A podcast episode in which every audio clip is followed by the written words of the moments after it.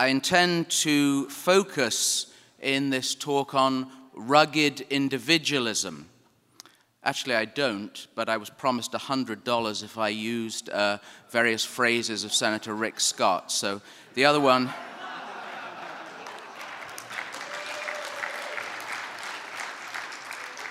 I've already got my first $100, but I, I, I, actually can't use the second phrase. It's a bit inappropriate for a priest. But uh, I am an Englishman who sounds like an Englishman and who indeed speaks English as God intended it to be spoken. And as it is spoken in heaven, some of you might be lucky enough to find out. However, I look like an Irishman. I have an Irish name. I have two European passports. And I'm a permanent resident of the United States. So, of course, I'm taxed but not represented. Um, a bit like actually all of you US citizens now. I speak a smattering of some European languages, although I'm more like the character in Umberto Eco's The Name of the Rose, who was said to speak all languages and none. I'm a Catholic, and moreover, I'm a Catholic priest, which is why I'm wearing this outfit. I'm not an extra from The Matrix.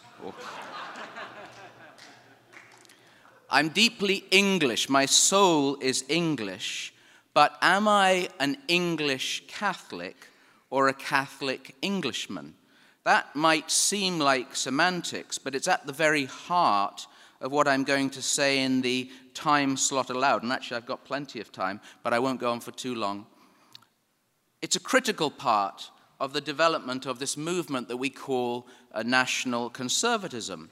As I already said, I'm particularly grateful to Yoram for inviting me. And I know that one of the reasons, apart from the accent, was because there are those who are contending, some nicely with robust and intelligent debate, and some not so pleasantly with invective and ill considered opinion, that Catholicism and national conservatism are somehow incompatible or are a match not made in heaven, an odd couple. I don't intend to spend the next few minutes giving you a treatise on theology that would induce the kind of stupor not seen since Fidel Castro's last seven hour speech. But uh, my job is to present from the perspective of a member of a family, a nation, and the church why it is perfectly possible, and I'd dare to say natural, for a Catholic to be a national conservative. It's important to say, though, as a priest, I'm not a member of any political party, and from the pulpit, my job is not to promote any particular party. It's to help faithful Catholics exercise their voting rights in accordance with the solemn teaching of the Church on critical issues. For example, the sanctity of life, human life, from conception to natural death, the sanctity of marriage, and God's plan for humanity made in the image of God, male and female. My vote is private. However, I will let you into a little secret. I will never, unless there's a radical change, ever vote for the Conservative Party in England again because there is nothing that even approximates to anything we could call conservative about it. Conservatives are social conservatives or they are not conservative.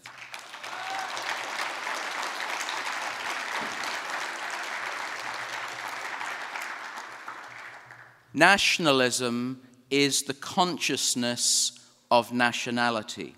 So wrote G.K. Chesterton, an Englishman and a Catholic, and someone who is worth quoting all the time. He's already been quoted several times, and he's going to be quoted several times in this speech. Nationalism is the consciousness of nationality. It's not morally wrong, it's not problematic, just as one's name is the consciousness of being part of a particular family.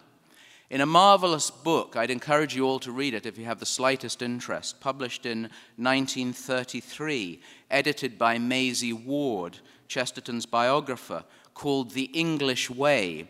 There are separate chapters were written on different saints and English Catholic figures from our long history, by the cream of English Catholicism at that time. And it was a wonderful time. Many converts, great converts. Apart from Chesterton, there are chapters by people like Belloc, Christopher Dawson, and many others.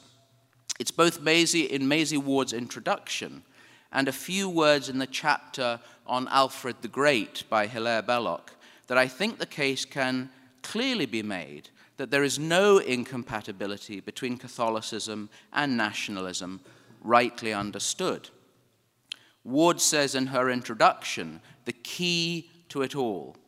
Catholicism, she says, because it is universal, it is in every country. But because it is sacramental, it is intensely local, found in each country in a special and unique fashion, not a spirit only, but a spirit clothed in material form. It's a beautiful phrase. Don't tell me that Spanish Catholicism is anything like English Catholicism or Austrian Catholicism, because they are local and clothed in their unique fashion and material form. This sacramental quality, which imbues each country with its intensely local form, is because we Catholics, and indeed all sacramental Christians, believe in the truth of the incarnation. The Word became flesh and dwelt amongst us.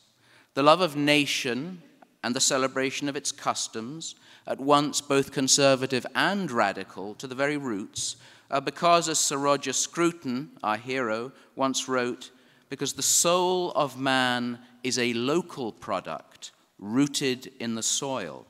If this is the case, it is undeniably conservative, not in any party political way, but in the true desire to conserve and to cherish.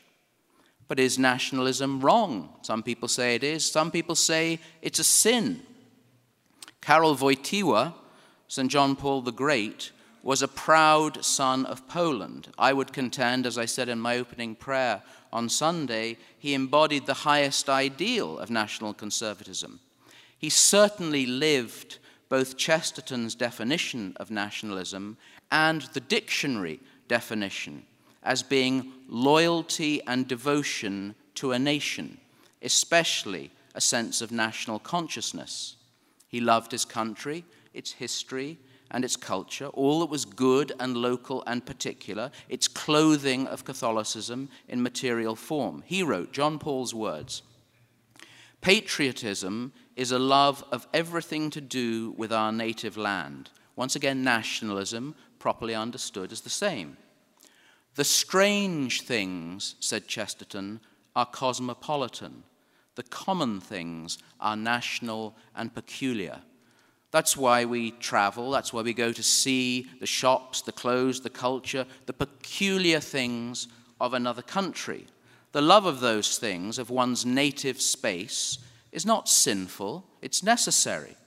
The things that bind a people together, including the shared national memory that we call a nation's history, to take pride and to take pleasure in them, to seek to preserve them, is not alt right, is not racist, neo Nazi. It's beautiful, it's inspiring. That includes.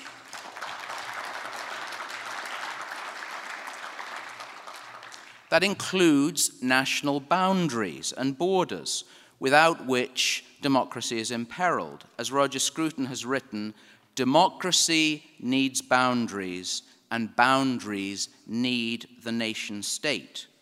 The right of a nation to have borders and to enforce them, and to require those who wish to enter to do so legally, is neither contrary to the Christian faith, it's, it's not uncharitable, and it's not inhuman. So, if nationalism is a national consciousness, which engenders a sense of loyalty and devotion, as it did in the case of John Paul II, it might be worth asking both to whom or to what are those who have no sense of national loyalty or devotion, what are they devoted to? I think again we touch on this most important point of the sense of sacramentality and locality clothed in material forms. In secular terms, it's what's been described by David Goodhart as being either somewhere people or anywhere people. Catholics are without a shadow of a doubt somewhere people. And we, we know only too well who the anywhere people are the ones running our global institutions, academia, much of the media, so called citizens of the world. They're unencumbered by the tired old concepts of nationality, common culture, history, and of course, the worst of all, religion. How colonial, how 19th century, how passe to celebrate the idea of loyalty and devotion to one's country, a bit like traveling around in a horse and carriage, a relic of the past, although probably this time next year most of us will be going around in horses and carriages. Dana Gioia, the poet laureate who had the great honor of listening to and meeting a few weeks ago, writing of literature in Rusty's magazine, could say could just as easily be speaking of the difference between somewhere and anywhere people when he wrote of the growing homogeneity of writers educated with no deep connection to a particular region, history, or tradition. And yet, Yet, that's still a tightrope we have to walk, we have to acknowledge as Catholics anyway. It's a paradox which must be acknowledged and somehow successfully lived with the love of nation, locality, and conservatism, and the fact that we as Christians believe we have no abiding city. For men are homesick in their homes and strangers under the sun, wrote Chesterton in one of his poems but we also love our homes, our families, our people, despite being strangers and sojourners. Where nationalism can go wrong, St. John Paul said, is his words if the good of one's own nation alone is pursued without regard for the rights of others. Roger Scruton would also argue that nationalism as an ideology is dangerous if it occupies the space vacated by religion, and we did see that in Nazi Germany. Nationalism can never be my country right or wrong. That inevitably leads to despotism. Perhaps once again, as he so often did, Chesterton gives us both the definition of a true nationalist and a patriot. He said, That essential madness is the idea that the good patriot is the man who feels at ease about his country. That, he said, is not a patriot, but a courtier, an upholder of present conditions. A patriot, Chesterton said, or we could say a true national conservatism, a conservative, a patriot is a discontented man. If we boast of our best, we must repent of our worst. I'd add a third factor we should gently avoid, and that's the internecine warfare between all of us who claim to be conservatives. It really doesn't matter how many integralists can dance on the head of a pin. Uh, before we build a Catholic nation state, let's have some practicing Catholics first. It might be useful. We should not be fighting with one another without challenging, channeling my inner Jon Snow. It's too late to be fighting amongst ourselves. Winter is coming. The army of the dead is on the march, led by the original White Walker, George Soros, and his sidekick, Mr. Schwab.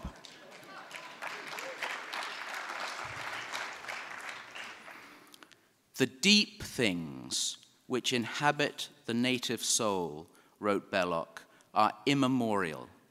The English imagination, the English humor, the English Englishry. Maisie Ward said, It's those deep things, those immemorial things, English, Irish, French, American, Polish, which gives each nation its own special way of being. Those things can be, and in many cases are, both national conservative, and Catholic. Thank you.